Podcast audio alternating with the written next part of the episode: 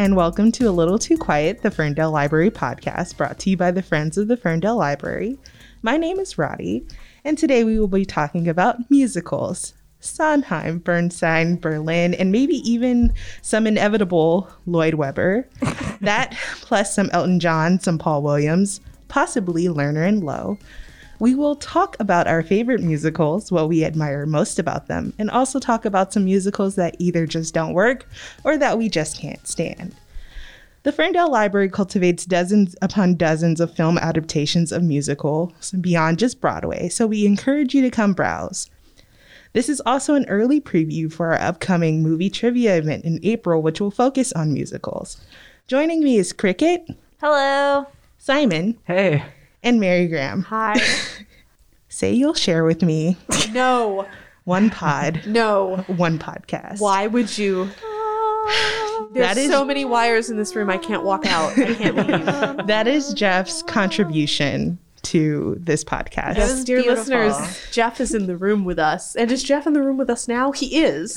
he's not mic'd, but he's here. So we're not safe. From oh, now he's Pantomiming. now he's pantomiming. So, do we have a favorite musical? yes, Pantomime of the opera. oh, Oh. Kricket, the betrayal. Listen, I have never pretended to be anything other than what I am. right here. and we love you for it. Um, Mary Grahame? What is my favorite musical? Yes. It is Natasha Pierre and the Great Comet of 1812. Uh, and I noticed that that an initial list of composers we might cover contains some blatant Dave Malloy erasure. Don't worry, Dave. I'm here. I'm here and I'm bearing your standard. uh, yes, my. The thing that I'm really looking forward to discussing today is my favorite musicals based on enormous works of 19th century literature, which, to quote Phineas and Ferb, if I had a nickel for every time, I'd have two nickels, which is not a lot, but it's weird that it's happened twice. What about you, Simon? Um, well, my incredibly niche pick is going to be Phantom of the Paradise, um, which is a very ridiculous movie scored and starring Paul Williams.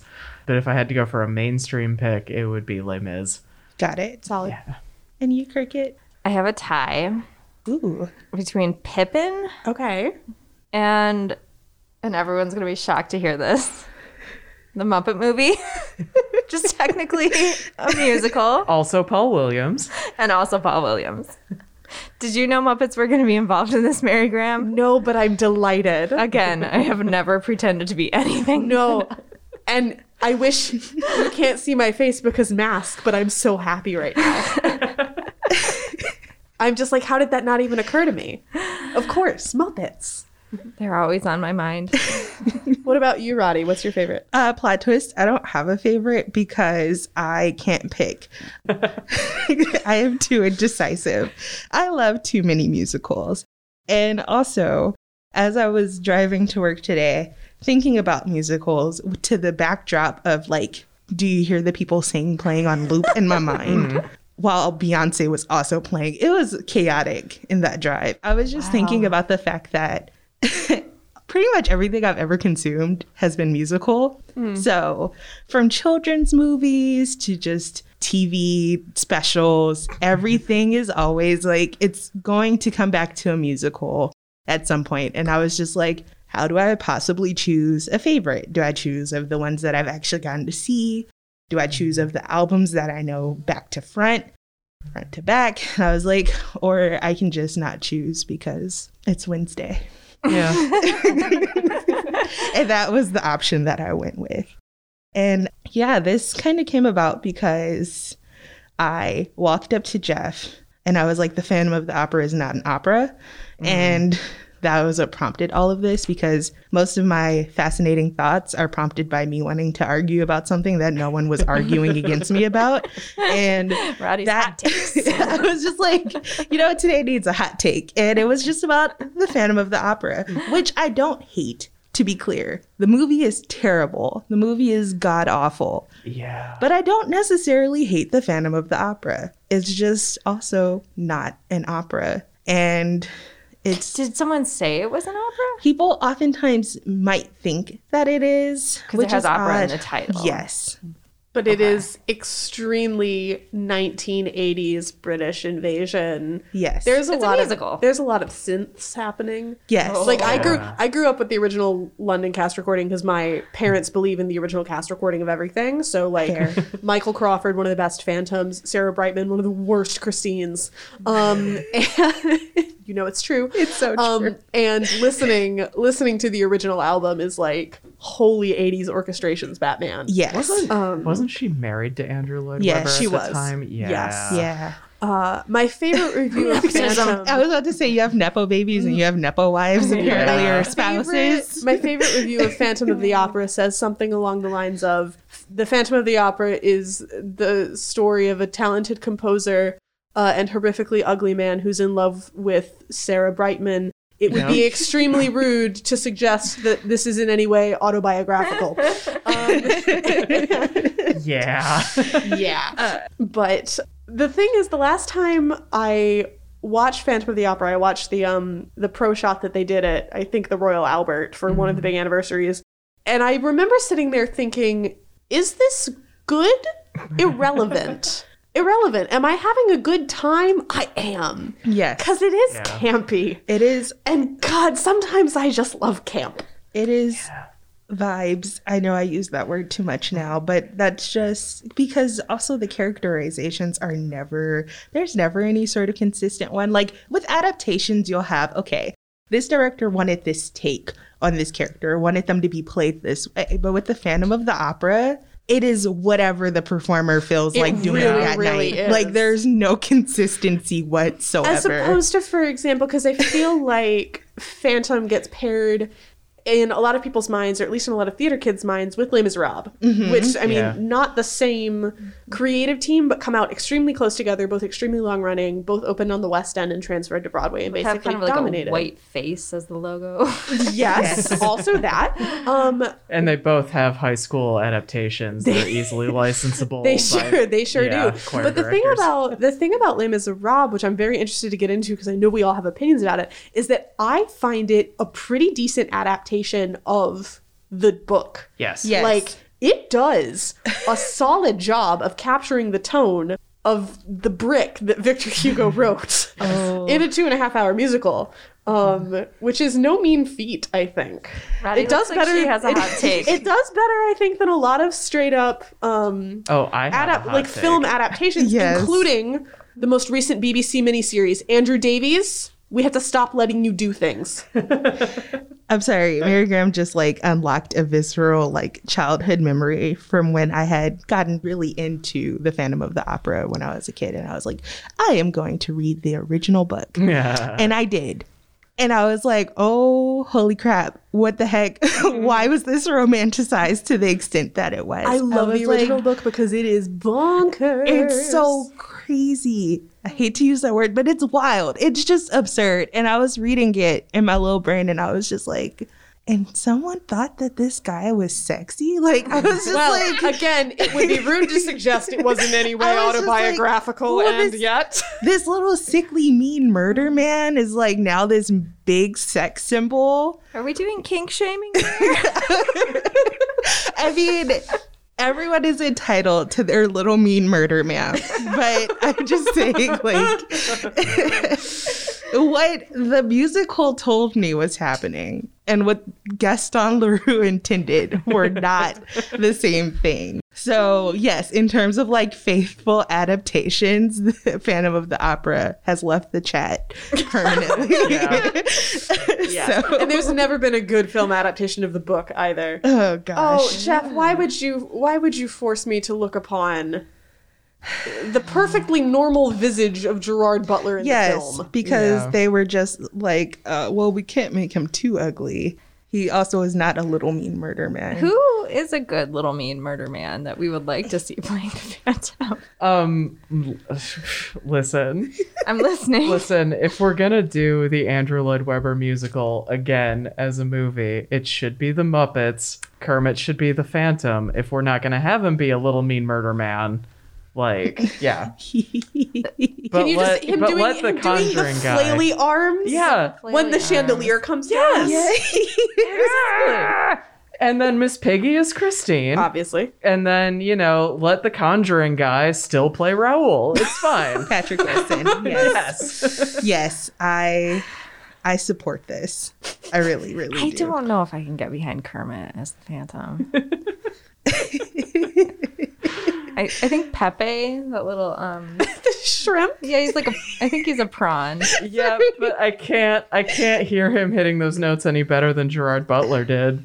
That's the thing. But would Kermit? I- but that's the thing is you don't expect Kermit to be able to hit the notes. I feel like Kermit could bring the heart to the role that Yeah. you know. What we That's need to do is we need to find an actor who used to be a British choir boy because here's the thing. The other middle of the Venn diagram between Phantom of the Opera and Les Miserables, two nickels, it's weird that it happened twice, Yep. is that Michael Crawford grew up singing treble as a, a boy soprano in an Anglican choir when he was a kid, and that's part of why Music of the Night sounds the way it does, is he was trained from a very young age mm-hmm. how to sing that high. Mm-hmm. Same with Colm Wilkinson. I believe Yep. he was also a choir boy, and that's why Bring Him Home is set up there because he Yeah. was practicing it alone in his dressing room, trying to keep his voice down. So he tossed it up an octave, and somebody was passing by his dressing room and was like, "Oh, that sounds good. We should keep it up there." And every actor who ever followed him ever since was like, "Jesus Christ, Colm, why?" uh, and so, as someone who herself sings in an Anglican church choir, I'm like, "Yes, boy sopranos, trebles represent." All right, I will tell you about Phantom of the Paradise. If you so it's directed by Brian De Palma. First off, the Untouchables guy. So it's like, what if the Untouchables guy made Rocky Horror Picture Show, but with an insane budget? And by insane, I mean like it cost a lot of money. Mm-hmm. And it's also scored by Paul Williams, the Muppets guy.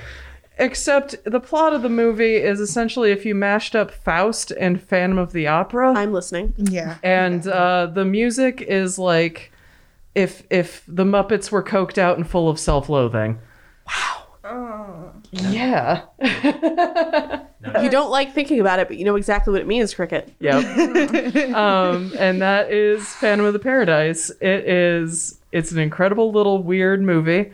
Um, I love it to bits. I bump the soundtrack regularly in my car uh, because it also goes through genres a lot. The um, the character that Paul Williams plays, not to spoil too much, but he is a record executive, so he's always on the hunt for the next big thing. So the music swings from like 50s rock revival to there's like a Kiss esque sequence. There's glam rock. There's um like folk rock. There's it's, It's a lot like of Joseph things. and the Amazing Technicolor Yeah. Dreamcoat. Oh my god. yeah, except the Muppets guy. Except the Muppets Okay. guy. Yep. That's incredible. and like Daft Punk stole their entire look from the movie. Um, the movie was a huge flop, except in France. And by in France, I mean that Daft Punk loved the movie, and their best friends Phoenix also loved the movie. They took their name from that movie. Yeah. Gotta love it. That's Yeah. incredible. And we're, I think, the only library in the shared TLN system that owns a copy. So You heard that, dear listeners. Come on down to Ferndale Area District Library. Blu-ray DVD combo pack. so glad we put Simon in charge of DVDs. Kricket. Why Pippin? Why Pippin? So when I was a wee child, my sister was dating this boy who is now her husband, who starred in the our high school musical production of Pippin. Your sister's living the dream. She married what what She everyone married Ben Vereen, except because it was Holland. and Ben Vereen's musical- character was white. at the boys' Catholic school that I did my musicals at. We were all like in love with the leading guy, Yeah. and your sister My sister has done what snagged none of us could. Um, so we all trooped down to the local high school and watched him, and I was like, "This is amazing." so, is anyone familiar besides Mary Grahame? I have no idea. Okay, so it's it's this musical about in in the original Broadway production, not the high school version that I saw as a child, but um Ben Vereen plays this like wandering theater musician who's kind of breaking the fourth wall and singing to people and he's telling them this story about um, Charlemagne's son, Pippin. it's just not historically accurate at all. Stephen Stephen Schwartz, when you wake up in the morning, what do you think? Oh, today I shall write a musical, a heavily fictionalized account of Charlemagne's son. Charlemagne's son Pippin, who he doesn't quite know who he is. He's he's trying to find meaning in his life, so he tries a few different things. Would you say he's trying to find his corner of the sky? Yes, what I would say. And he like he tries like being a warrior with his dad and like battling and that doesn't really do it for him. So then he tries like going out to the country and having a lot of casual sex, but he's not like super into that either.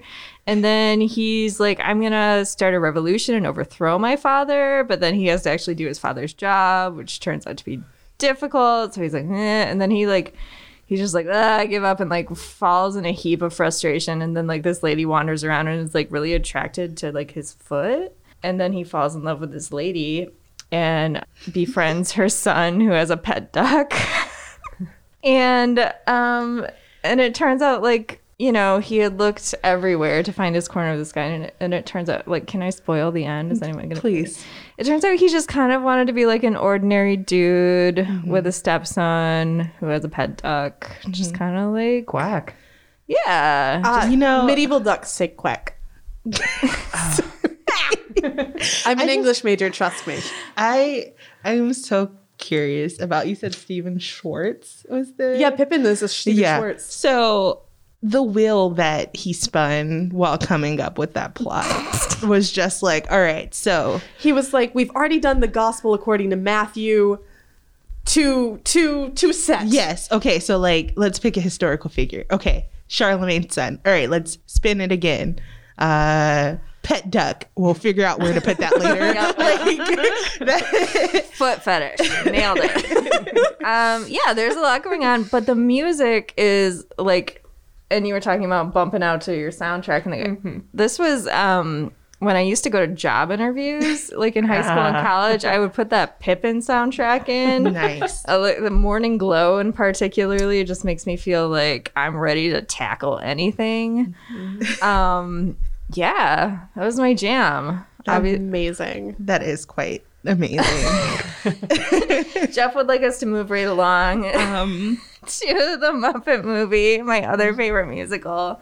If you've listened to this podcast before, and I have been on the podcast, I have probably found a way to bring up the Muppets. Um, I think you've managed to bring up the Muppets even in like our super serious intellectual freedom conversations. yeah, it's because it's important My hobby. my hobby is wedging Muppets into topics that are not Muppet related. Um, but in this case, yeah, Paul Williams writes some very beautiful music. mhm. um a muppet movie i find especially um gonzo has a song that he sings around a campfire when their van is broken down by the side of the road and they're trying to get to hollywood Yeah. that song makes me weep it is so touching Mhm. it's just beautiful um there's some gorgeous songs and and you know road trip songs moving right along. You sing it with your friend when you're driving around in the studebaker. The electric mayhem show up and and do a song in a church. It's just it's got mm-hmm. everything and it's so happy and joyful except the one song that makes you cry but again makes you cry in a good way. It's just Right. muppets. And I mean, that's outside of Muppets, which are always amazing. Like, there's something to like the musicals with the music that just really speaks to you Yeah. in a mm-hmm. way that I've always appreciated because yes, there it's really fun to like ride around and like I'm gonna listen to the original Lion King Broadway soundtrack Yes. today, which I listen to often. It's and a really it's good really soundtrack. really good. But then there Very are good. days where I'm just like, I want to feel something. I'm gonna listen to Hadestown and weep. Okay, um, important question about Hadestown though. New York Theater Workshop or Broadway recording? I both. This is Rodi's indecisive day. It's Wednesday. I don't. I don't have to make choices. Everything is possible on Wednesdays.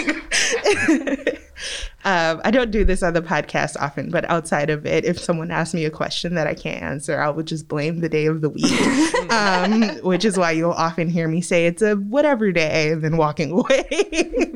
so that is my yeah, because I mean the workshop version is so beautiful and but I don't know. That's the thing about like when you get these workshops, especially because it's just Anais Mitchell like singing all of the music because you know she wrote everything. No, I was thinking about the live recording. Oh, you were thinking about. Oh, I'm sorry. I'm Yeah. thinking about. Oh, the concept album. oh. Rodi has added in a third possibility to be indecisive about.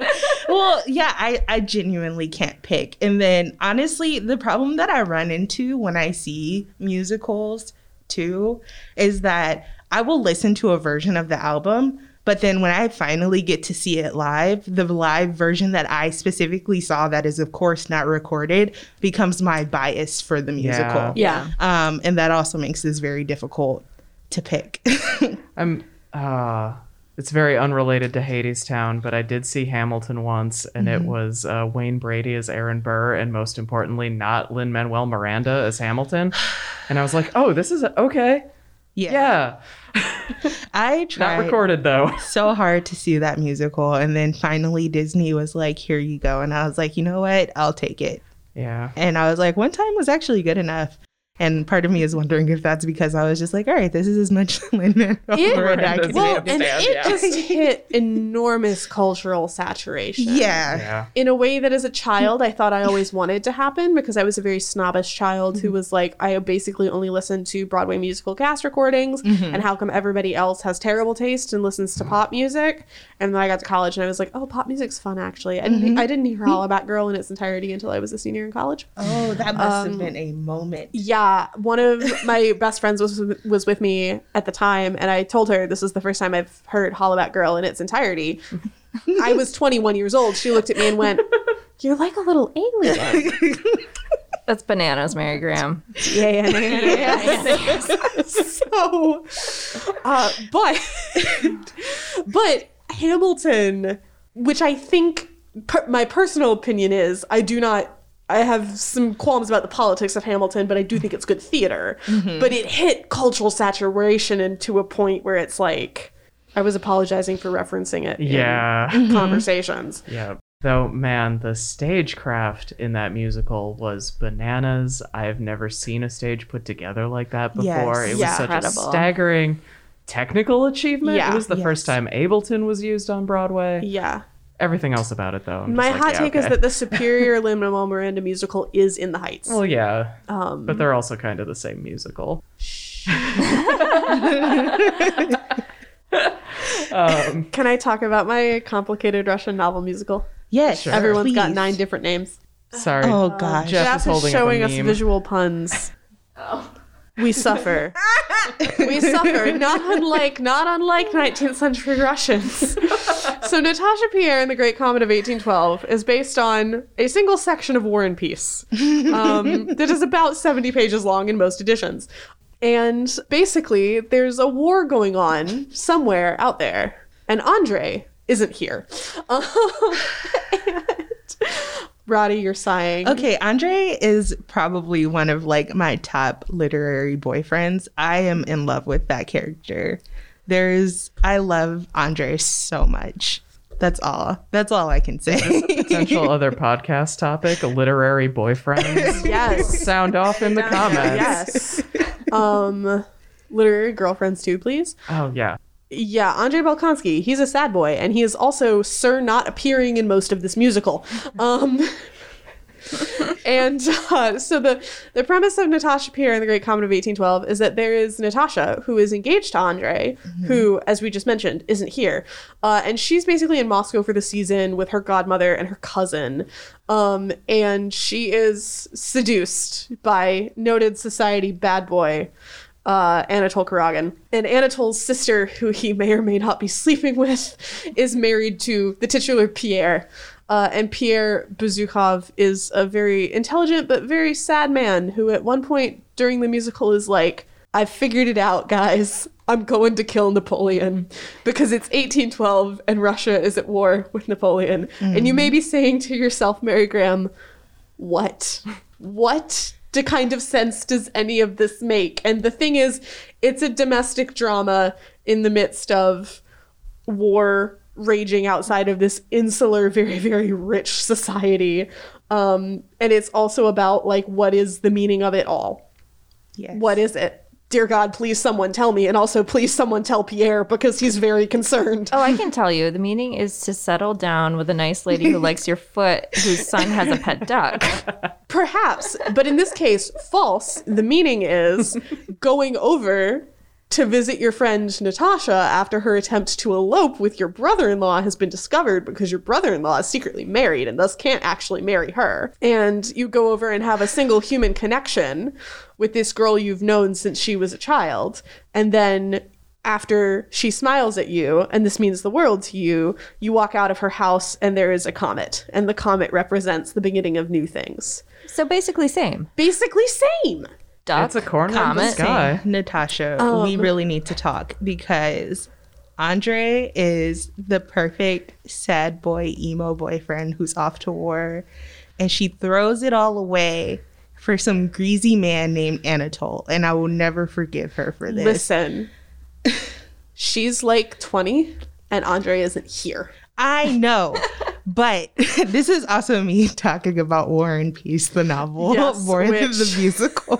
I re- and I read War and Peace after this musical, and the reason why I love this musical so much is because musically it's very very interesting. It's sung almost entirely through. There's uh, only a single line of dialogue, and Dave Malloy, I truly do believe, is one of the musical composition geniuses of our time. Um, he also has adapted Moby Dick, which I got to see when it did its out of town tryout in Cambridge, Massachusetts, which is just a feat of you crazy man, you did it. How did you do it? But you did it.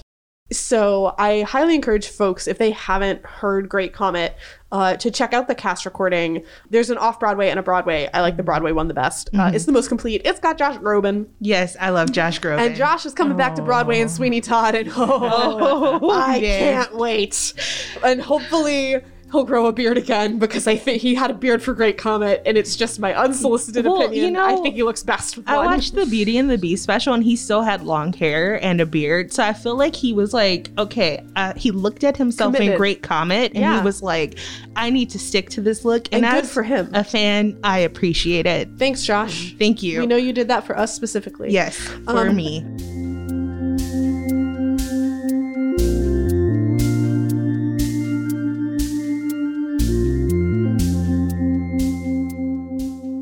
Actually, Josh Groban, fun segue into another musical that I wanted to mention.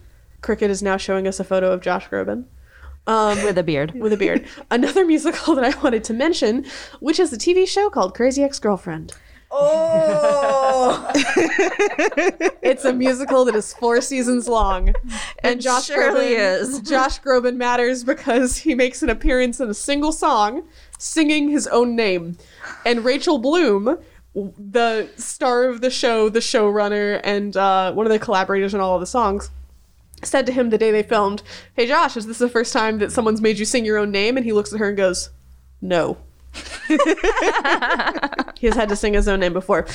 Crazy Ex Girlfriend is a beautiful, beautiful four season show that ran on the CW. It was the lowest rated show on television because people have no taste. And it's about it's about a woman who is living in New York. She's got this high powered lawyer job. She's about to make partner. She's having a panic attack on the street and she runs into an ex boyfriend from summer camp.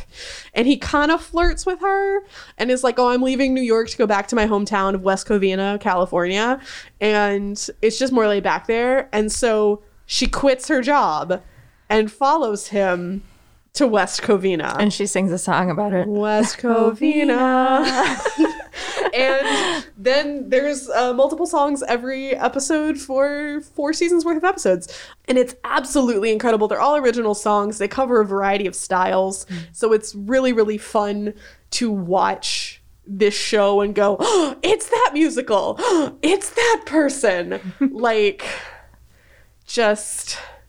It's I fun. It's really, really fun, fun Rodi. I think I put something in the chat recently with the Dream Ghost song, You did. uh, which is, And I watched it in its entirety. and it's, And it was pretty it was pretty magnificent. yeah. I don't know if you can get me into three, four seasons. They're short my apologies of a TV show, but you can definitely get me into albums for four seasons of a That's fair. musical and TV show. The albums do exist. Um, and I'm having trouble thinking of what even my favorite song would be because there's over a hundred of them. Um, but The one with Josh Groban's pretty good. I mean, yeah, it's Uh, Josh Groban. And I do want to give a shout out to Adam Schlesinger, who was one of the core writing team members for that. Um, Adam Schlesinger died very, very early on in the pandemic of COVID Oh, 19. Fountains of Wayne guy. yeah, Fountains of Wayne. Um, and just like that's that was the first, aside from the people I knew who passed away of COVID, that was the first COVID death that hit me mm-hmm. really, really hard because he was a master collaborator and so creative and such a gift. And I'm mm-hmm. very sorry that he's gone. So thank you for four brilliant seasons of Crazy Ex Girlfriend, Adam. So Yeah. yeah.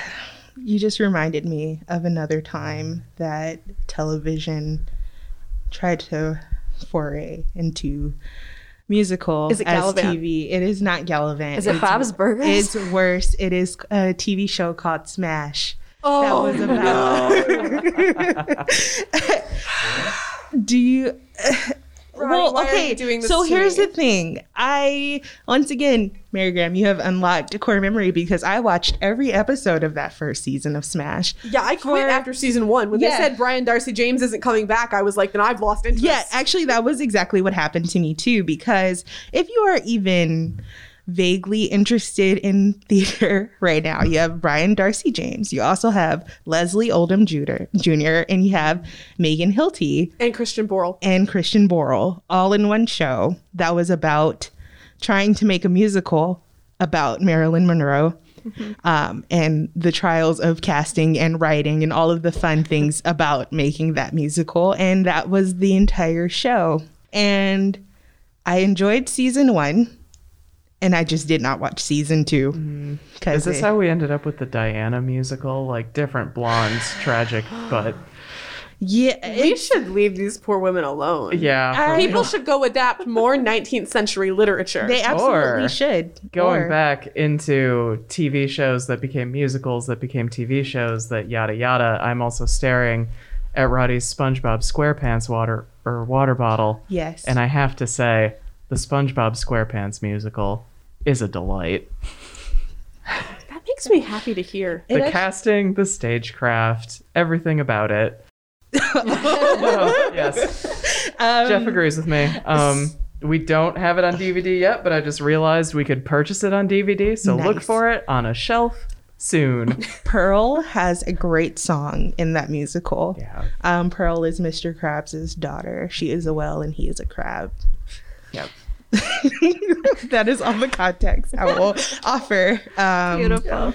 Uh, I have like a couple of other questions that I'm curious about, which is were any of you in musicals Oh, in high school? very much I honestly so. just wanted Middle to go school around. as well. Uh, yeah, I know the. Mu- I was yeah. My middle school was better than a lot of our high schools in our area. Yeah, I- I, pick one production if you can. That's fair.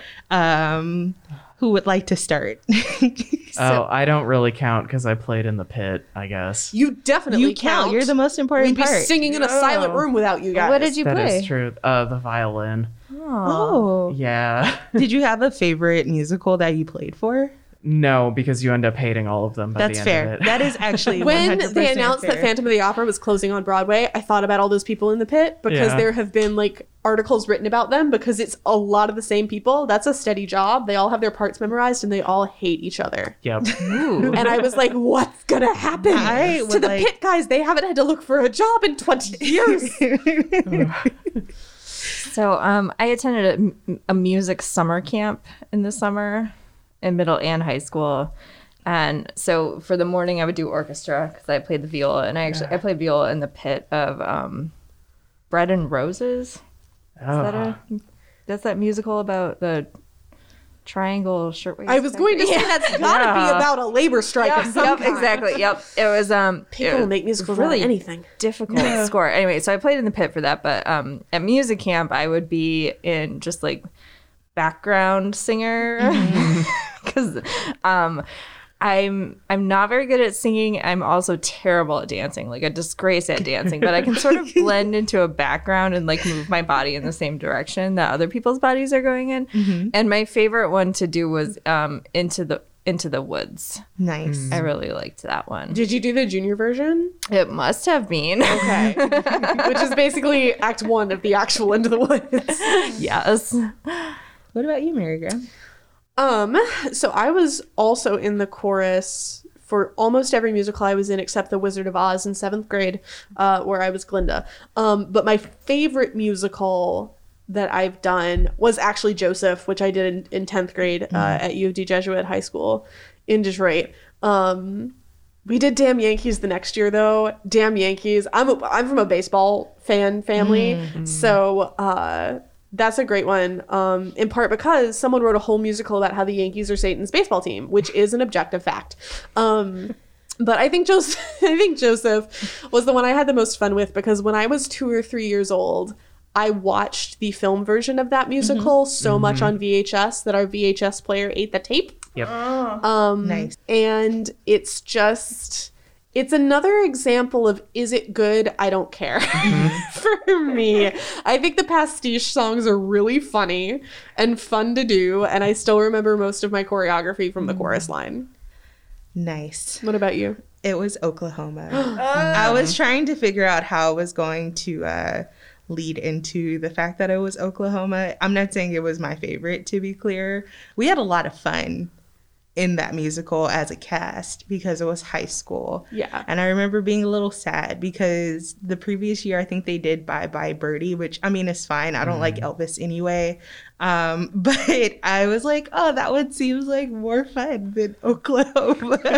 and um, but we made Although it. the most recent revival has shown us how much Oh, fun yes. Oklahoma can be. Actually, I am so. I you get a really wanted to see that recent revival because that essentially, talented. what happens at the end of Oklahoma? Do you mind if I spoil No, it? no. it's only that- been around for like 80 years. Yeah. sh- what are their names? Curly, I think. Judd, Judd, and then yeah, the girl. So the woman. I'm sorry, it's been years. So what happens is the creepy guy who everyone doesn't like probably doesn't bathe his name is judd and curly they're like going head to head for you know the hand of you know this really pretty woman who lives in town and then it culminates into judd being killed and then curly and you know the main lead get married at the end and, And they the- sing. They just and kill they sing. the smelly They guy. sing they, Oklahoma. yeah they killed the smelly guy. Well, guy. did he or did he fall on his knife? Yes, it's mm. yeah, it's one of those. And then what the latest revival on Broadway did was that after he dies, they actually have the wedding right then. So he's still on stage. She's still unfortunately covered in his blood because they They were just like gun, they- this is the time where someone was like, let's take every musical that has like dubious, lots of dubious issues, and they're like, let's make it dark. And sometimes I'm like, yeah, that works. And sometimes I'm like, uh, do we need to do this? But this was one where I was like, actually, yes, I would like to see this. I'm not going to New York to see it, but it sounded really, really fascinating. And then I also like the vein of musicals that are like, let's take a dark subject matter and turn it into a girl pop band uh, musical, also known as Six Six the musical. I've segued into a musical that I really want to see because I've been trying to buy tickets to it for months. Fisher Theater, you will see me. Broadway in um, Detroit, answer our calls. Because okay, so Six the musical is about the six wives and ex-wives of uh, Henry VIII, and they are all trying to form a girl group, and they are competing to see who will take the lead Oh, you by singing songs about their marriages to Henry VIII, Mm-hmm. and it's like the like opening sequence is them going like oh i was divorced. I was beheaded. I died. I was, also divorced. I was beheaded and i survived. That's like the beginning Mm-hmm. sequence. And like i said they're all songs about their marriages and about them as people And they're all in the style of different like pop icons. Yes. So like All- Catherine of Aragon is basically Beyonce. Yes, and also has one of the best songs. I will belt that song oh on my way to work so often. so good. And also, speaking of other Beyonce references in that musical, there is at one point where can't remember her name right now, but the Lutheran wife who's like, "Okay, ladies, now let's get in Reformation." and I was just like, "This is amazing." Anne of Cleves. yes, I and I love was just more like, rad than Lutheranism. and I I really want to see this musical so bad, and it's supposed to be here in May, but the Fisher won't let me buy tickets yet. And this has turned into a very personal rant, but I've seen it twice and it's so worth it. and I got to see it's see here's the thing is that like it's the kind of show that you should actually see in a kind of grungy concert venue where the floors are a little bit sticky. Yes. Which is what the theater that plays at in London is like. You go downstairs to get to the seats and they sell alcohol and are like you should you should So bring this overpriced gin drink in with you. Mop. I don't Kricket, I was too delighted to be there to ask too many questions. It's, um it's, and then I saw it when it did like its out of town tryout. that is fair. 'cause I don't either. I will fair. like lift my feet because like we're talking about it. I'm like lifting my feet right now. It's just We're like in a ah, carpeted room. Yes. Yeah. um, and then I saw it when it did its out of town tryout in Cambridge, Massachusetts. Um, and and it's still good. Like it's a good show, but the vibes are very different when you're sitting there with a bunch of American Repertory Theater subscribers going, "Oh yes, this is very nice," as opposed to like people in London who are like not singing along because that's rude, but clearly they know all the words. Yes, and also it's a concert style musical, Yeah, there's no which I feel like you should be vibing to it as if Yeah. it were a concert. Like some of these songs, you're gonna want to like Like the jump and curtain rises, and those women are like, "Hello, remember us from your GCSEs?" yeah, um which is like there's a lot of like f- like interaction. Um and it's such a i remember the first time i listened to the cast recording i think my i just like i listened to it on a loop because it's it stands up to re-listening really really well. The lyrics are very rich. The songs like the the music is very like Yes. there's just a lot there. like the people who wrote that love pop music and it very mm-hmm. much shows in what they're like producing they also apparently really love history because it's just rich with like historical references and pop references and i was just like this actually speaks to me on so many levels And they have really good theatrical sensibilities too, If- which is because you don't often find all three. Like Andrew Lloyd Webber enjoys a pastiche. Mm-hmm. I wouldn't call them good. right what were you thinking simon Oh no, I was just gonna say the uh, the Venn diagram of musical nerds and history nerds is basically a circle. oh yeah Yeah, um, and I actually will say, speaking in the vein of musicals that really, really understand what the music is trying to do, have you ever thought to yourself? I wish my musical had a bit more murder in it, but I'm not quite in a bad enough mood to want Sweeney Todd. Because you know, Sweeney Todd, there is a lot of murder there, but it's very dark. You're like, no, I would like some murder, but if you can make it funny, have I got a musical for you? And it's called A Gentleman's Guide to Love and Murder. It won the Tony Award for Best Musical in 2014. And it is an Edwardian music hall romp based on the film Kind Hearts and Coronets. Well, they can't actually say that. It's based on Israel Rank, which is the novel that Kind Hearts and Coronets is based on. But it's Kind Hearts and Coronets. Um, as you can tell, I love this musical a lot, and I know a normal amount about it. Yes. Um, and I've definitely not read Israel Rank Autobiography of a Criminal, an obscure novel from the Edwardian era that uh, is not in wide circulation at the moment. Yeah. Um, Well, that's what you do when you really love something. You're like, I'm gonna go find every single thing I can the to number absorb. the number of books I've read because they are because there are musicals that are adaptations of them. No matter Mm-hmm. how obscure those books are, it's a long list. So, A Gentleman's Guide to Love and Murder is about Monty Navarro, whose mother has just died, uh, and his father died years ago. And upon his mother's death, he learns that he is the twelfth in line, ninth in line for an earldom, and that his mother was basically kicked out of the family for marrying his dad. Uh, and he's like, hmm, what if earldom for me? And he starts killing people. He oh. starts killing all the people in front of him. But he's so charming, and the deaths are so funny, and these people are so terrible that you don't feel bad about it. That sounds fun. that does It's sound fun. wonderful. He's Yeah. got like a cousin or an aunt or something who's like a terrible colonialist, like white savior type. Uh-huh. And he keeps convincing her to go to all of these different parts of the empire where, by all accounts, she should die of malaria or being killed by people who don't want to be colonized. And she keeps not dying. So she finally comes back to England for the third time and he kicks the gangplank of her ship out from under her. and that's what does her in. You know, were there any other musicals that like y'all really wanted to see that you haven't gotten to see, or just you know oh. something that you wanted to like throw some final shout outs to? For I- me, Sorry, I want to bring up musicals that are so bad that Oh. you can't help but love them really quickly and give a shout out to Mamma Mia, Yeah. especially the feature film version. The feature film version is a where masterpiece. for some reason they allowed Colin Firth and Pierce Brosnan to sing songs with their real voices. You know, Pierce Brosnan, bless his soul, because his training for that musical, if I'm not mistaken, was he was like, I walked up and down the beach and I sang to myself. And, you know, you can hear it. it's hear so it. bad. I love it so much. Yep. But there's something so heartwarming about Mamma Mia. And of course, you know, ABBA, you're not going to go yeah. wrong. Yeah. You're gonna have a good time. Yeah, and also there's something to be said for sincerity. Yes. Yes. So You know? Yeah. I I full heartedly agree Yes. with that, Kricket. Yeah. And I just couldn't let this whole podcast go by without No, that's that's fair. what about you, Simon?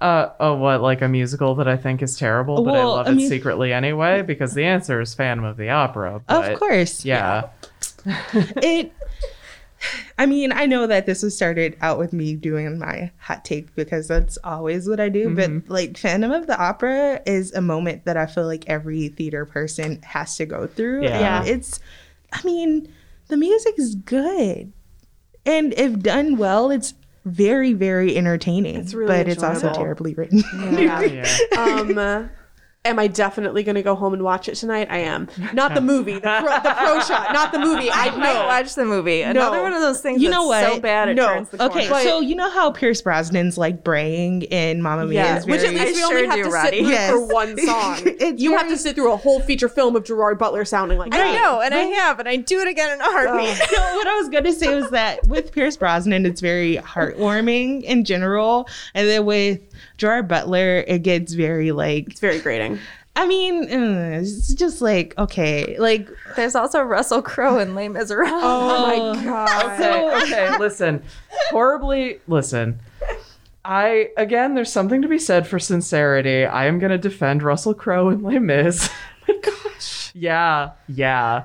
Listen, he's great as Javert. He's not great at hitting those notes. That's he's a very he acts it very well. He acts I'll it very well. that. And oh, the memes that I would not have. Yeah, exactly. Without Les Miserables. yeah, Twenty that film And, like, is that ten movie- years old, Simon. yeah. I know. How have we aged that much? I know. Here's the other thing: no one should allow Tom Hooper to adapt a musical into a movie ever again Nope. between Yeah. Les Mis and Cats. Nope. And I feel like Les Mis works as well as it does because that musical is so good. because the musical is good and it also like succeeds in spite of his direction Right. and the terrible While- cinematography. while we are discussing this film, Jeff, we can't let you be off microphone Jeff. anymore. While we- we're discussing that musical, I would be remiss if I didn't say, or the movie, Hmm. George Blagden as Grantaire. No one has done as much for the LGBTQ Les Miserables Yeah. community as the man who didn't ask anyone but just read the book and decided Grantaire is in love with Enjolras, which is true, Yep, and canon. and just did it. Yep. you know, thank, Just did it. I have to admit, the fan fiction after that was pretty great. it being, being, being online as a Les Miserables fan in 2012 when Tumblr was in full swing. when Yes, Tumblr was in full Tumblr. swing and and George Blagden was giving us everything we ever wanted. Sir, thank you for your service. Yeah. I saw that film three times in theaters. I will Yeah, never same. forget the silence though after Javert jumps in So my I movie. know. So you know, so here's the thing: when you're watching, I'm sorry, spoiler alert, y'all. Javert dies, but um, what happened in the movie theater was because I drugged my mother, sorry mom, to go see that with me because every time a musical came out in theaters while I was living with her, I was you like, "We're gonna." Go. drugged your mother? I sorry, I dragged her. I pulled her. I maybe I used the wrong past tense of that word. I apologize to go see that with me. And I will never forget the awkward silence in that movie theater after he jumps where you're supposed to feel feelings and like I, people were like, do we laugh? Do we cry? what do we do? And I was well, like, of course your mom was silent. You roofied her just to oh my gosh, I'm gonna like knock this microphone off. okay. Um, but speaking of like adaptations, I just wanted to like give some shout outs to um a couple because I know we don't have that much time left uh, that I really, really loved. And that is the film version of Chicago Oh, is yeah. a masterclass Yeah. in musical adaptations. If not, if I'm not mistaken, with also the same director who then years later went and did Dreamgirls, which is mm-hmm. also a fantastic adaptation because what they did, what the director did, whose name I can't, It's Rob something. yeah, I can't oh, remember. Sorry. Music.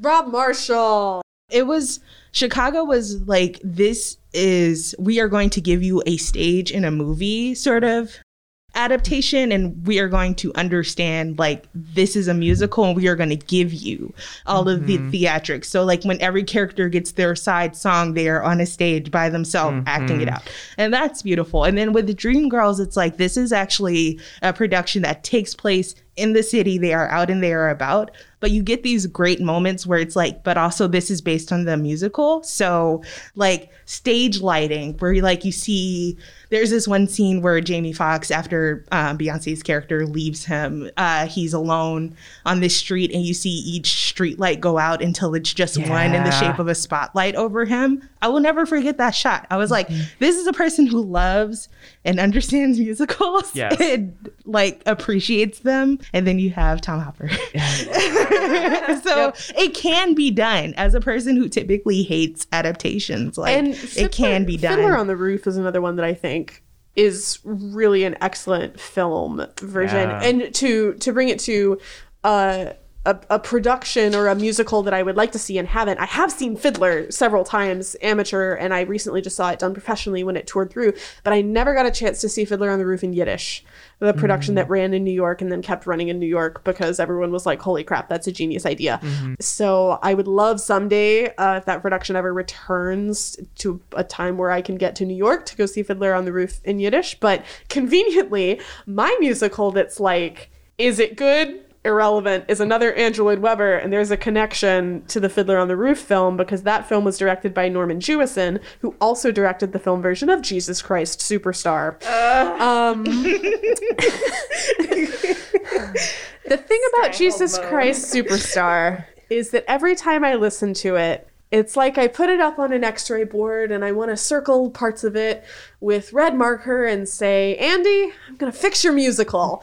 For example, uh, here we can take out the part where you say Mary Magdalene's a sex worker because that's not true. And also, here I feel like we could be blaming Rome a lot more for Jesus' death and not Jewish people so much because he definitely was executed by Rome. But there's just something about some of that music. And I grew up with the film soundtrack, I grew up with Carl Anderson as Judas. Like, I can I see a screenshot of the movie now and I can hear his voice. All your followers are blind. Like I just it's too nostalgic for me to not care about it now. Mm-hmm. And that's There's that's my hot take about Jesus Christ Superstar. There, there's like a long edit on YouTube of like every major film and recorded version of people playing Jesus hitting that why note. yeah. The the Uh, the um yes. yeah. and it's Um, amazing. You should look it up. But specifically, there are two Lin Manuel Miranda Oh, trying to hit the why no, note. Not everyone can do is- Gethsemane, my dude. No, he. he You're not one of them. He definitely is not. oh god like even John Legend kind of couldn't do it. But shout out to Brandon Victor Dixon, who was Judas in the NBC telecast of Superstar, which I watched, airing it on Easter Sunday. Weird choice, NBC. Weird choice. That's a Maundy Thursday musical if ever I heard one. Anyway, that's the traditional day of listening to it Also, in my household. speaking of um, musicals that are bad, but we love them anyway, Rocky Horror Picture Show. I mean, obviously, there's a lot to say about musicals, and I'm surprised no one burst into song. Um, not saying that. Gave you a couple yeah. of okay, I'm sorry. I'm sorry. No one burst There's into rights extended amounts of issues. songs. I sang West Covina with Mary Grahame. That's Kricket fair. did. Okay, And I gave a couple lines from six. I'm just sleep deprived and have short term memory. It's fine. It's all right. but I would like to say thank you for listening to another episode of A Little Too Quiet brought to you by the Friends of the Ferndale Library. If you want to support this podcast, you can go to ferndalefriends.org. Thanks as well to John Duffy for providing us intro and outro music. We would love it if you could rate, review, and subscribe, and please leave a comment as it might help us find more listeners. We will be back next week with more. Thanks for listening.